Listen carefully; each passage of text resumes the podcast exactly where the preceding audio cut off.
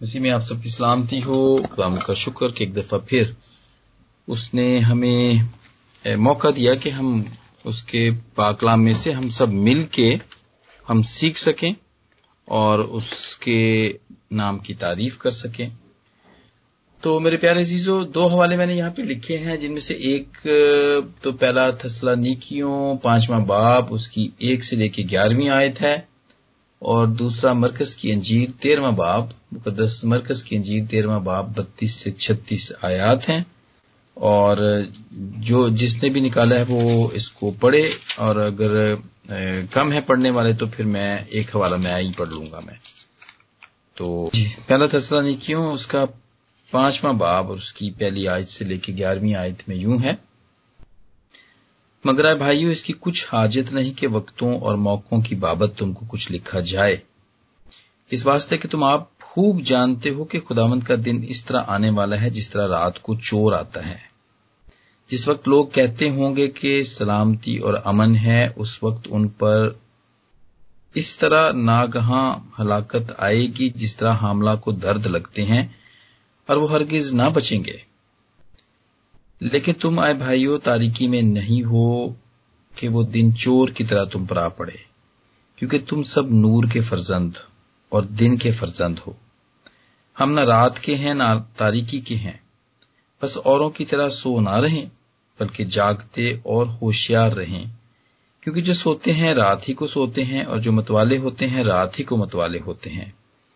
مگر ہم جو دن کے ہیں، ایمان اور محبت کا بختر لگا کر اور نجات کی امید کا خود پہن کر ہوشیار رہیں۔ کیونکہ خدا نے ہمیں غزب کے لیے نہیں، بلکہ اس لیے مقرر کیا ہے کہ ہم اپنے خدا یسو مسیح کے وسیلے سے نجات حاصل کریں۔ وہ ہماری خاطر اس لیے موا کہ ہم جاگتے ہوں یا سوتے ہوں سب مل کر اسی کے ساتھ جیئیں بس تم ایک دوسرے کو تسلی دو اور ایک دوسرے کی ترقی کا باعث بنو چنانچہ تم ایسا کرتے بھی ہو۔ خدا کا شکر ہو اس کے پاکلام کے لیے۔ اور اگر کوئی پڑھنا چاہتا ہے مقدس مرکز کی انجیل اس کا تیرواں باپ ہاں جی ہاں جی بتیس سے چھتیس لے کے چھتیسویں تک آپ نے کہا۔ جی۔ آج میرے عزیز اور میرے ساتھ مل کر کلام مقدس میں سے ہم دیکھیں گے۔ نیا نامہ میں سے مقدس مرکز کی معرفت لکھی گئی انجیل اس کا تیرواں باپ اور اس کی ہم لوگ بتیسویں آئے سے شروع کریں گے۔ کلام مقدس میں ہمارے لیے یوں لکھا گیا ہے لیکن اس دن یا اس گھڑی کی بابت کوئی نہیں جانتا۔ نہ آسمان کے فرشتے نہ بیٹا مگر باپ خبردار۔ جاگتے اور دعا کرتے رہو۔ کیونکہ تم نہیں جانتے کہ وہ وقت کب آئے گا۔ یہ اس آدمی کا سا حال ہے جو پردیش کیا اور اس نے گھر سے رخصت ہوتے وقت اپنے نوکروں کو اختیار دیا یعنی ہر ایک کو اس کا کام بتا دیا اور دربان کو حکم دیا کہ جاگتا رہے پاس جاگتے رہو، کیونکہ تم نہیں جانتے کہ گھر کا مالک کب آئے گا۔ شام کو یا آدھی رات کو یا مرغ کے بانگ دیتے وقت یا صبح کو ایسا نہ ہو کہ اچانک آ کر وہ تم کو سوتے پائے۔ پاکلام کا پڑھا اور سنا جانا ہم سبوں کے لیے باعث برکت ہو۔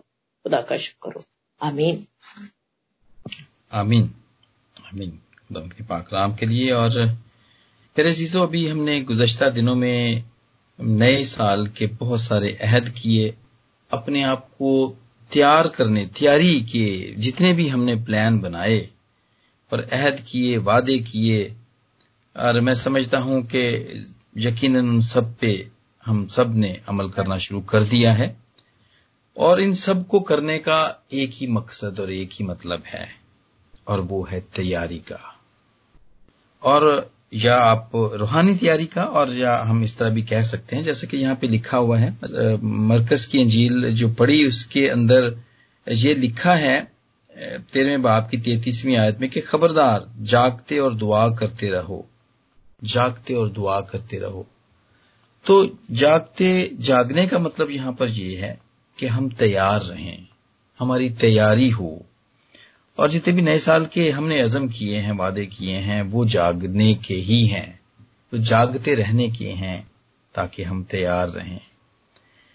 اور میرے چیزوں یہ پاکلام میں سے جو ہم نے حصہ پڑھا، یہ اس کتاب میں سے، مقدس کتاب میں سے بابل مقدس میں سے جو ہم نے پڑھا، یہ اس کے بارے میں میرا ہی سب باقی تو پورا زمانہ اس کے بارے میں کہتا ہے، لیکن میرا خود اپنا بھی خیال یہی ہے کہ this is a most up to date book in the world یہ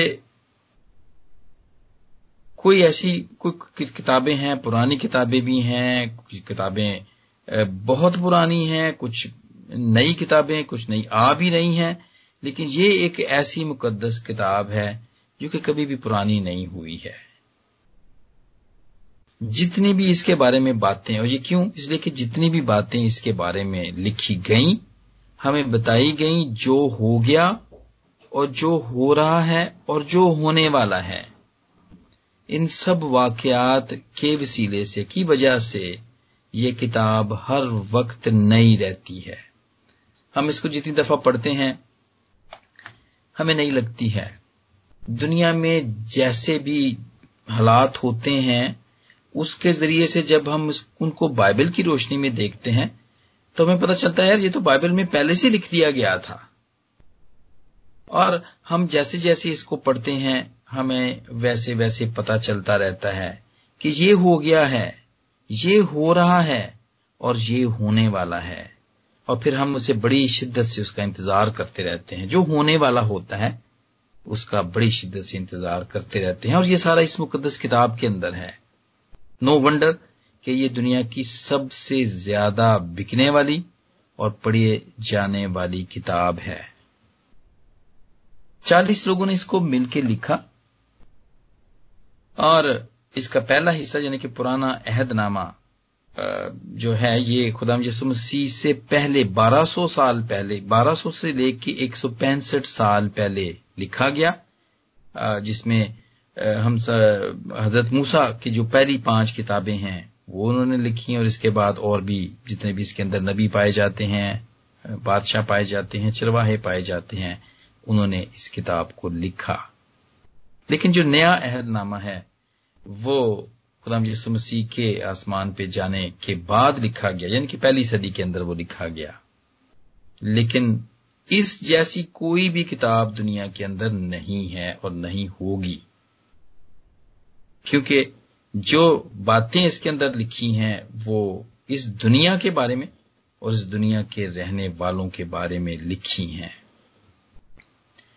اور اس دنیا کے اوپر جو حاکم ہے جو کنٹرول رکھتا ہے، یہ اس کے بارے میں ہے اور وہی ہمیں بتاتا ہے۔ اور وہی کہتا ہے کہ خبردار جاگتے رہو اور دعا کرتے رہو، کیونکہ تم نہیں جانتے کہ وہ وقت کب آئے گا۔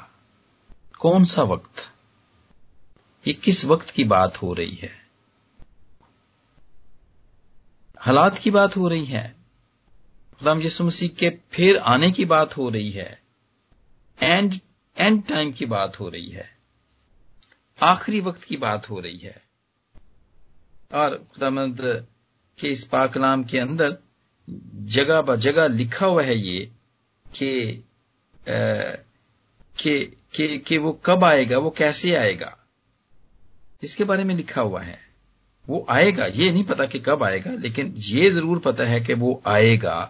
اور ہماری ڈیوٹی یا ہمارا ہماری ذمہ داری یہ ہے کہ ہم جاگتے رہیں۔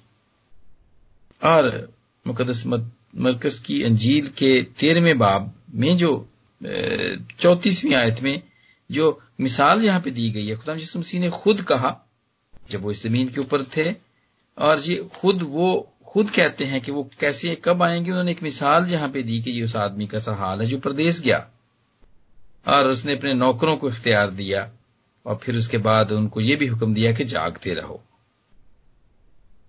کیونکہ کیونکہ کوئی نہیں جانتا کہ گھر کا مالک کب آئے گا۔ یہاں پہ یہ ساری چیزیں لکھی ہیں۔ شام کو یا آدھی رات کو یا مرغ کے بانگ دیتے وقت یا صبح کو، کیونکہ وہ اچانک آ جائے گا۔ اس کے بارے میں یہ لکھا ہے کہ وہ اچانک آ جائے گا۔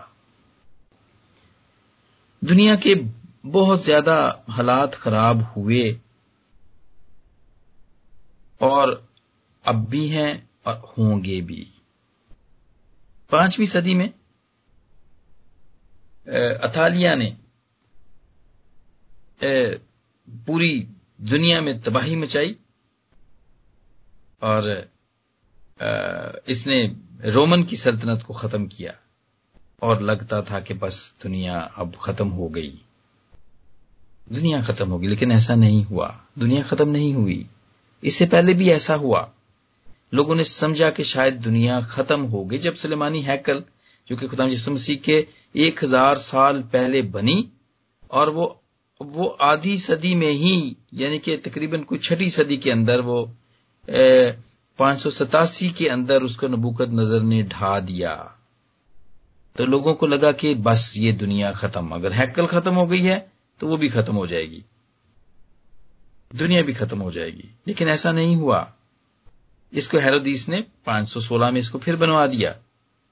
اس کو پھر بنا دیا۔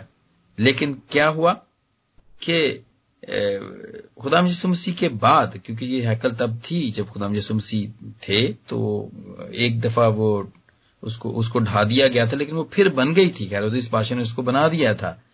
لیکن خدا یسو مسیح نے یہاں پہ پھر مرکز کے تیرہویں باپ کے بالکل شروع میں ہی وہ چیپٹر شروع ہی اس بات سے ہوتا ہے یہاں پہ دوسری آیت میں ہے کہ یسو نے ان سے کہا کہ تو ان بڑی بڑی عمارتوں کو دیکھتا ہے۔ یہاں کسی پتھر پر پتھر باقی نہ رہے گا جو گرایا نہ جائے گا، اور بالکل ایسا ہی ہوا۔ رومیو نے بعد میں اس ہیکل کو گرا دیا۔ رومیو نے اس کو گرا دیا۔ اور اس کے بعد یہ پہلی صدی کی بات تھی۔ پھر اس کے بعد پانچویں صدی میں اطالیہ نے تباہی مچائی، رومن کو ختم کیا اور ان کی حکومت آ گئی اور دنیا، اور یہ لوگوں نے سمجھا کہ دنیا ختم ہو جائے گی۔ کیونکہ اتنی قتل و غارت ہوئی، اتنا، اتنی مارا ماری ہوئی کہ لگتا تھا کہ یہ دنیا ختم ہو جائے گی، لیکن دنیا ختم نہیں ہوئی۔ لوگ سمجھتے تھے کہ بس اب خدامند آ جائے گا، قیامت آ جائے گی، لیکن قیامت نہیں آئی۔ اس کے بعد نامی صدی کے اندر وائکنگ آئے۔ اور پورے یورپ میں، یورو یورو ایشیا کے اندر انہوں نے بڑی تباہی کی۔ اور یہ بڑی ظالم ترین قوم سمجھی جاتی تھی۔ یہ نارویجین اسکینڈنیوین کے علاقے میں یہ وہاں سے آئے تھے اور انہوں نے ساری دنیا کو بڑی بے دردی کے ساتھ قتل کیا اور مارا۔ اس کے بعد تیرہویں صدی میں جنگش خان آیا۔ اور انہوں نے بڑے مظالم ڈھائے لوگوں کے اوپر بڑی قتل و غارت کی۔ اور لوگوں نے سمجھا کہ دنیا ختم اب ہو گئی یا قیامت آ جائے گی یا قیامت آ گئی ہے، لیکن ایسا نہیں ہوا۔ وہ اس کے بعد بالکل ایسا ہی سولہویں صدی میں سولہویں صدی میں مسلم ترک آئے، انہوں نے قتل و غارت کی اور اس کے بعد ہم دیکھتے ہیں ہم اس کے بعد دیکھتے ہیں بلیک ڈیتھ آئی تیرہ سو چھیالیس میں، پچیس ملین لوگ اس کے اندر مر گئے۔ پھر پہلی جنگ عظیم، سینتیس، تھرٹی سیون ملین لوگ اس میں مر گئے۔ پھر اس کے بعد ورلڈ وار ٹو میں پچاسی ملین لوگ مر گئے۔ لیکن خدامت یسو نہیں آئے، قیامت نہیں آئی، دنیا ختم نہیں ہوئی۔ لیکن میرے عزیزو، یہ ساری چیزیں، یہ سارے واقعات، یہ ساری باتیں بائبل کے اندر لکھی ہوئی تھیں۔ یہ لکھی ہوئی تھی۔ میں نے اور پاسٹر یونا جو کہ جرمنی میں ہے ہم نے مل کے بک آف ڈینیل اس کی پوری اسٹڈی کی ہے اور وہ یوٹیوب پر بھی ہے اسپوٹیفائی پہ بھی ہے، پوڈ کاسٹ پہ بھی ہے اور اس میں ہم نے دنیا کے سارے جتنے بھی حالات ہیں وہ انہوں نے مدد کی اور ہم دونوں نے اس کو، اس کی اسٹڈی وہاں پہ کی ہے، پڑھی ہے۔ اگر آپ میں سے کوئی بھی سننا چاہے تو وہ ضرور مجھ سے رابطہ قائم کرے اور آپ اس کو سن سکتے ہیں کہ کہاں کہاں پہ لکھا ہوا ہے کہ کون کیسا بادشاہ آئے گا، وہ کیسا ہوگا، اس کا مزاج کیسا ہوگا، کون سی سلطنت آئے گی؟ یہ سب کچھ بائبل کے اندر لکھا ہوا تھا۔ اور اب جو ہونے والا ہے، وہ بھی لکھا ہوا ہے۔ آسٹریلیا میں آگ لگ گئی۔ کسی طریقے سے بھی نہیں بجھ رہی تھی وہ۔ کسی انسانی نے، سارے انسانوں نے اپنے طور پہ اس کو بجھانے کی کوشش کی۔ پانی چھڑکا گیا، وہاں پہ کاربن ڈائی آکسائڈ چھڑکی گئی وہاں پہ جہازوں کے ذریعے سے، لیکن وہ نہیں بجھی۔ گو کہ ہم بہت ایڈوانس ہم سمجھتے ہیں کہ دنیا بڑی ایڈوانس ہو گئی ہے۔ ہم مریخ پہ چلے گئے ہیں، چاند پہ چلے گئے ہیں۔ اور جتنے بھی ہم نے ایٹمی ہتھیار بنا لیے ہیں ہم نے، اور بڑے ایڈوانس ہو گئے ہیں۔ لیکن میرے عزیزو، ہم نیچر کا، قدرت کا یا خدا کا بنائے ہوئے سسٹم کا جو اس نے کیا ہوا ہے، وہ ہم اس اس پہ ذرا بھی اختیار نہیں رکھتے ہیں ہم۔ سونامیز آ جاتے ہیں، زلزلے آ جاتے ہیں۔ ہم ان کو کنٹرول نہیں کر سکتے۔ پاکستان اور انڈیا میں اس دفعہ اتنی زیادہ سردی پڑی ہے کہ پہلے میں تو جب سے پیدا ہوں، تب سے میں نے تو ایسا سنا بھی نہیں تھا وہاں پہ۔ اور وہ لوگ بھی جو اب تک مجھ سے بھی زیادہ جو ہیں، عمر کے لوگ ہیں، ان کا بھی یہی کہنا ہے۔ کہ یہ پہلی دفعہ ایسا ہوا ہے۔ ہم دنیا کے حالات جتنے بھی ہم ایڈوانس ہو گئے ہیں، ان کو نہیں بدل سکتے۔ اور صرف ایک ہی شخص بدل سکتا ہے، اور وہ اس دنیا کا بنانے والا ہے۔ جس نے یہ ساری چیزیں بنائی ہیں۔ لیکن اس کا ذکر بائبل کے اندر پایا جاتا ہے۔ مرکز کے تیرہویں باب میں بتایا گیا، متی کے چوبیسویں باب میں لکھا ہے۔ لکا کے اکیسویں باب میں لکھا ہوا ان ساری چیزوں کے بارے میں لکھا ہوا ہے کہ کیسا ہوگا، کب ہوگا یہ؟ اور میرے چیزوں اس میں یہ بھی لکھا گیا ہے کہ ہماری ایسے حالات میں ہماری روحانی حالت کیسی ہوگی۔ یہ بھی اس میں بتایا گیا ہے۔ ان سارے حالات کو دیکھ کے ہم کیسے ہوں گے؟ اور ہمیں خبردار کیا گیا ہے۔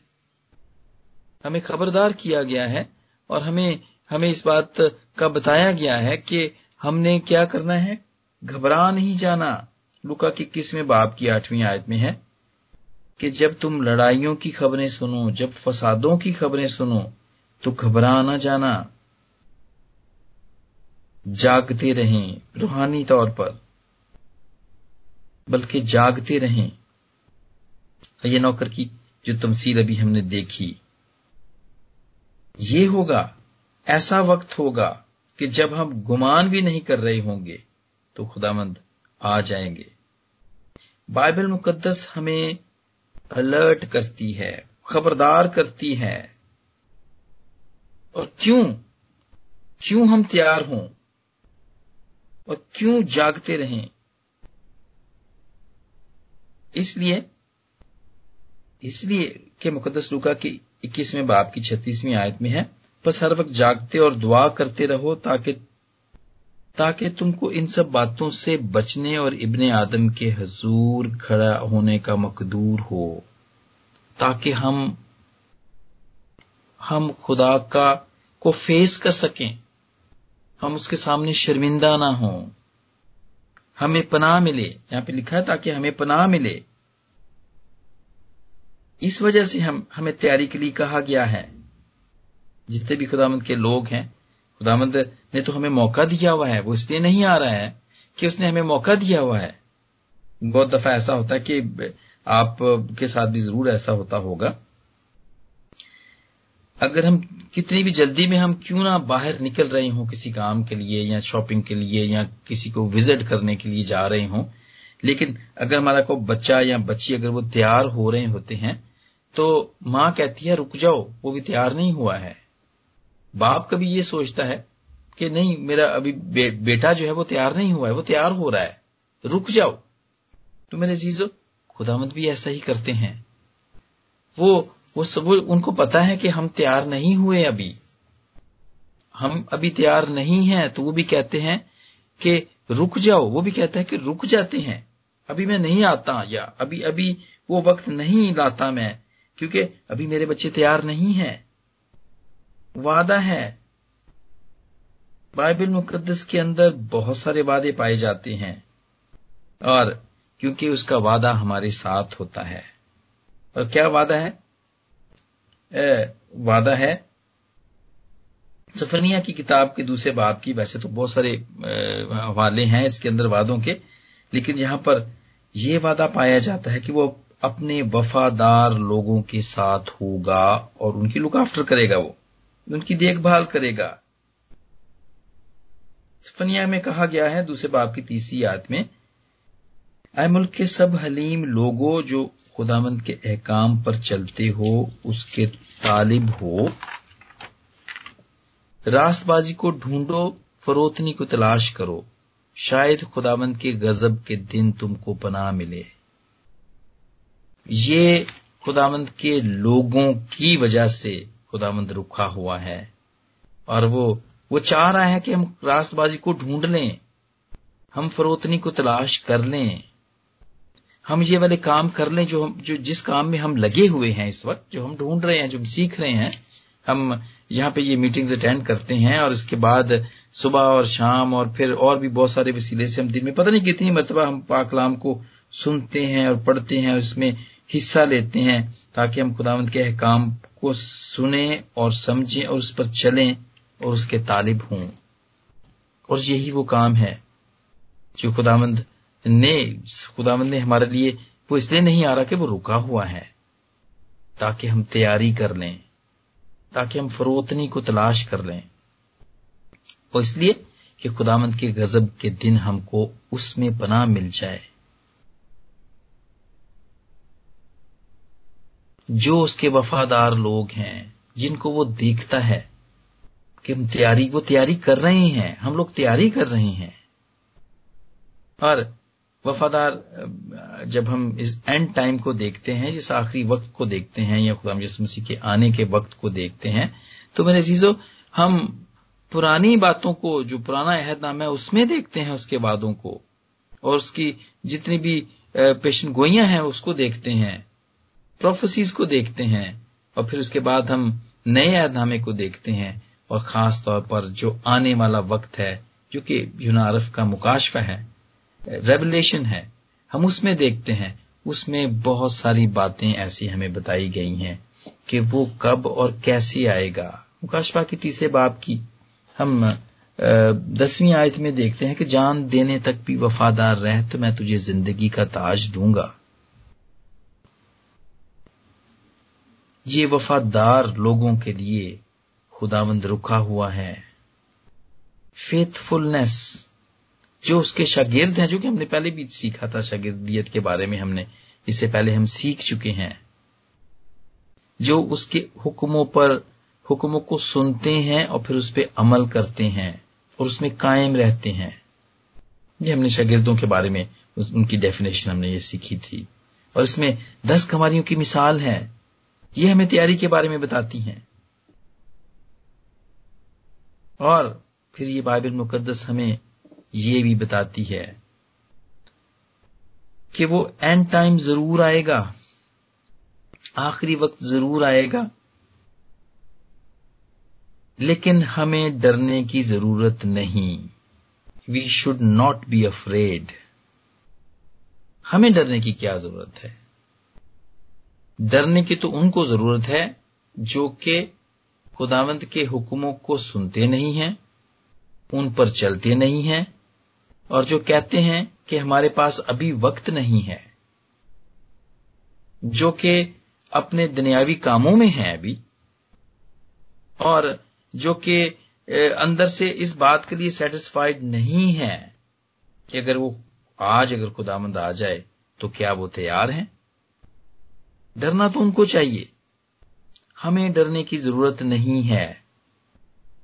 ہمیں ڈرنے کی ضرورت نہیں ہے۔ اور یہی بات پالوس رسول لکھتے ہیں۔ پہلا تھسنا نیکیوں کے اندر جو ابھی ہم نے اس کو پڑھا، اس کے اندر ہم دیکھتے ہیں کہ وہ وہ صاف طور پر لکھتے ہیں۔ یہاں پر پانچویں باپ کی دسویں آیت میں وہ لکھتے ہیں اس بات کو۔ وہ ہماری خاطر اس لیے موا کہ ہم جاگتے ہوں یا سوتے ہوں، سب مل کر اسی کے ساتھ جیئیں اور پس تم ایک دوسرے کو تسلی دیا کرو اور ایک دوسرے کی ترقی کا باعث بنے ہمیں ڈرنے کی ضرورت نہیں ہے، کیونکہ جتنے بھی نجات یافتہ لوگ ہیں، جتنے بھی خداوند کے وفادار ہیں، جتنے بھی اس کے شاگرد ہیں اور شاگردیت کے کرائٹیریا پہ عمل کرتے ہیں۔ وہ جیئیں گے، وہ اس کے ساتھ جیئیں گے۔ اس لیے ان کو مرنے کا ڈر نہیں ہے۔ چاہے دامد ابھی آ جائے، چاہے وہ کل صبح آ جائے، کبھی بھی آ جائے۔ ہم سب وہ لوگ، اس کو، جو اس کو مانتے ہیں، جو اس کے شاگرد ہیں، جو نجات یافتہ ہیں، وہ اس کو، وہ ان کو اس میں پناہ ملے گی۔ وہ ان کو فیس کر سکیں گے۔ وہ خدا مند کو فیس کر سکیں گے، اس لیے ان کو پریشان ہونے کی ضرورت نہیں ہے۔ لکا کی کسویں باپ کی اٹھائیسویں آیت میں ہے کہ جب یہ ساری، جب یہ ساری باتیں ہو رہی ہوں تو یہاں پہ کہا گیا کہ پریشان نہ ہوں۔ جب یہ تمام باتیں ہوتی ہوئے نظر آئیں تو اوپر دیکھیں، سر اوپر اٹھانا۔ اس لیے کہ تمہاری مخلصی نزدیک ہوگی۔ تمہارے لیے تو بڑی خوشی کی بات ہے۔ جیسے کہ پر رسول کہتا ہے کہ جینا میرے لیے مسیح ہے اور مرنا میرے لیے نفع ہے۔ اس لیے کہ وہ خدا کے ساتھ جا کے رہے گا وہاں پہ، وہ اچھی جگہ پہ جا کے رہے گا۔ اور میرے عزیزو خدا مند تو تحمل کر کے ٹھہرا رہتا ہے۔ وہ ٹھہرا رہتا ہے۔ لیکن کیا ہم ابھی جو اور برا وقت آنے والا ہے، یا اگر ہمارے ہمارے جہاں پر بھی ہم رہتے ہیں، اگر وہاں پہ برا وقت ابھی نہیں آیا ہے، تو کبھی بھی آ سکتا ہے، کیونکہ یہ بائبل کے اندر لکھا ہوا ہے۔ کیونکہ دنیا میں ایسے، ایسی جگہیں ہیں، ایسے علاقے ہیں جہاں پہ یہ برے وقت آئے ہیں، گزر گئے ہیں، اور کچھ علاقے ابھی بھی ایسے ہیں، کچھ ممالک ابھی بھی ایسے ہیں۔ جہاں پہ یہ برے وقت ہیں، جہاں پہ خدامند کے بندے خدامند کے وفادار لوگ، اس کے حکموں پر چلنے والے لوگ، اس کے شاگرد وہ ایک مشکل وقت سے گزر رہے ہیں۔ تو میرے عزیزو، کیا جب ہم سب پر برا وقت آئے، ہمارے علاقوں کے اندر، ہمارے ملک کے اندر جب آئے، تو کیا ہم اس برے وقت میں خداوند کے وفادار رہنے کے لیے تیار ہیں؟ اگر ہم پر ہزار ثانیاں آتی ہیں پرسیکیوشن آتی ہیں، تو کیا ہم ان کو سہنے کے لیے تیار ہیں؟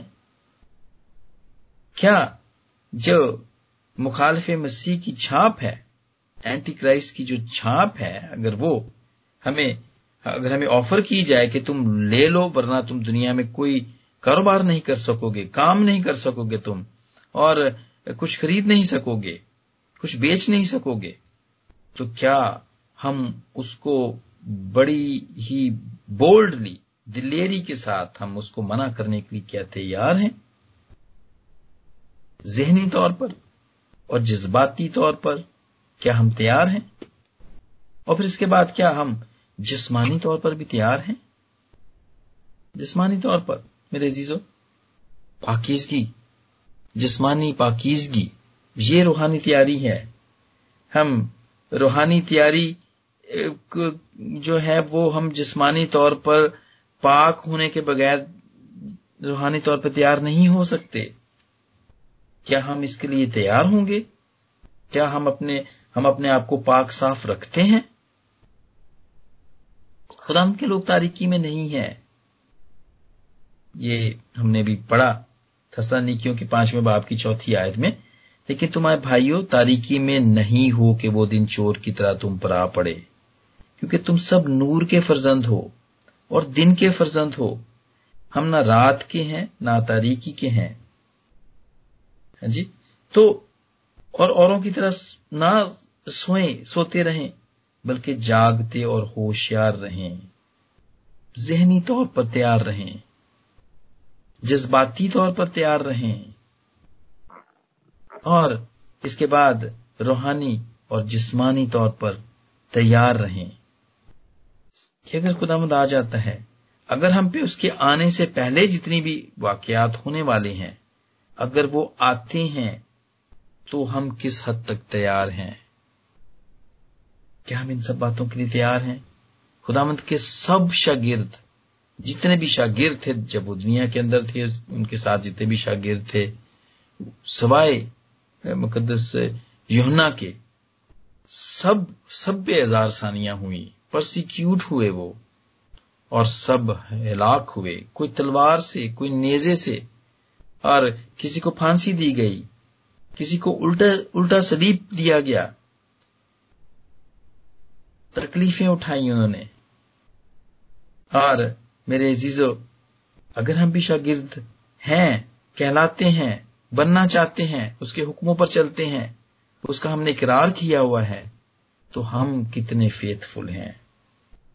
ہم کتنے جاگ رہے ہیں کہ وہ جب ہم، جو وہ جب آئے تو ہم اس کو فیس کر سکیں۔ میرے عزیز ہو خدا ان کا پاکلام وادوں سے اور پھر اس کے ساتھ چلنے کے حکموں پہ سے بھرا ہوا ہے۔ اس کی برکتوں سے بھرا ہوا ہے۔ اب یہ ہماری ذمہ داری ہے کہ ہم کس طرح اس پہ چلتے ہیں۔ یہ مقدس کتاب جو کہ دنیا کی موسٹ اپ ٹو ڈیٹ کتاب ہے۔ اگر کوئی دنیا میں کیا ہوا وہ دیکھنا چاہتا ہے تو وہ بائبل میں سے دیکھے۔ کیا ہو رہا ہے؟ اگر وہ دیکھنا چاہے تو بھی بائبل میں سے ملے گا۔ اور اگر کوئی یہ دیکھنا چاہے کہ آئندہ کل کیا ہوگا، وہ بھی اسی مقدس کتاب میں پایا جاتا ہے۔ میرے عزیزو، اگر آج ہم وفادار ہیں، تو ہمیں ڈرنے کی ضرورت نہیں ہے۔ ہمیں گھبرانے کی ضرورت نہیں ہے، بلکہ ہم ایک دوسرے کو تسلی دیں۔ ہم سر اوپر اٹھائیں، کیونکہ ہماری نجات نزدیک ہوگی۔ جب خدا مد آئے گا تو ہماری نجات نزدیک ہوگی۔